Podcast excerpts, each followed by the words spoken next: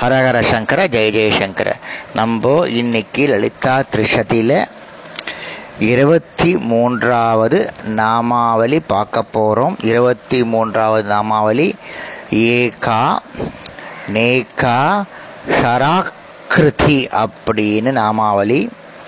ஒருத்தியே பல அக்ஷர வடிவில் இருக்கிறாள். லலிதாம்பிகை அதாவது ஒன்றாகவும் பலவாகவும் உள்ள அக்ஷரத்தில் பிரதிபி பிரதிபிம்பிக்கும் சைதன்ய வடிவமாக இருப்பவள். அக்ஷரன்ற பதத்துக்கு வந்து மாயைன்னு சொல்லலாம். அஜானம் சொல்லலாம். நம்ம எல்லாருக்கும் மாயை இருக்கு. மயக்கம் அப்படின்னு இருக்கு சொல்றோம் இல்லையா? அக்ஷரத்தில் வந்து சத்வகுணம் ரஜஸ்குணம் தமஷ்குணம் என்று மூன்று விதமான குணங்கள் இருக்கிறது. இந்த சுத்தமான சத்துவ குணம் வந்து மாயை எனப்படுகிறது. மயக்கம். எல்லாருக்குமே உண்டு இல்லையா? ஒரு மாயை.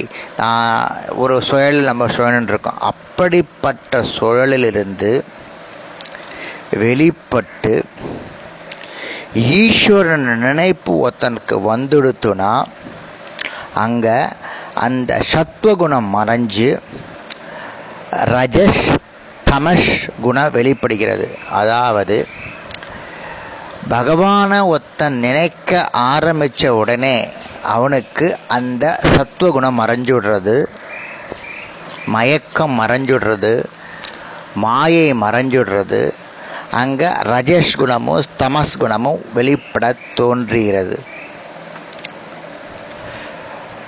லலிதாம்பிகை சைத்தியம் சைத்தன்யம் ஒன்றான மாயையில் பிரபிபிம்பத்து ஈஸ்வரன் என்ற பெயரையும் பலவான அஜானங்களில் பிரதிபிம்பித்து ஜீவன் என்ற பெயரும் அடைகிறது. மாயை.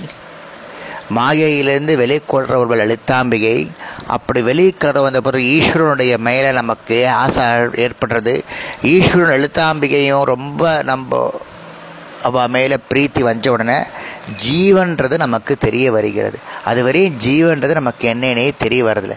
ஜீவன்றது பெரிய ஆத்மா. அந்த ஆத்மாவை கிடைக்கணும்னா நம்ம சாட்சாத் லலிதாம்பிகையை பரிபூர்ணமாக மனசால வேண்டணும்.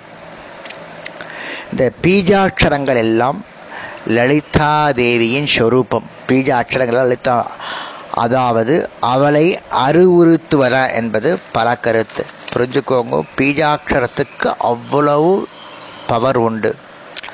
அஜானம் பலவாறாக பிரிந்துள்ள போதிலும் அவைகளுக்கெல்லாம் சாட்சியாக ஜீவன் ஈஸ்வரன் என்ற பிரிவி நீங்கிய சுத்த சைதன்ய சொரூபமாக இருப்பவள்.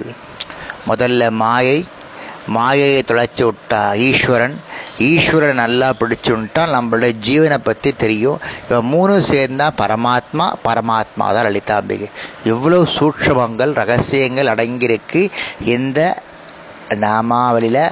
அதனால தான் நம்ம அம்பால ஓம் ஏகோ நேகோ நே ஏகா நேகா ஷராக்கிருதி அப்படின்னு சொல்கிறோம் ஓம் ஏகா நேகா ஷராக்கிருத ஏ நமக. இருபத்தி மூணாவது நாமாவளி முடிஞ்செடுத்து நாளைக்கு அடுத்த நாமாவளி பார்க்கலாம். ஹரஹர சங்கர ஜெய ஜெயசங்கர.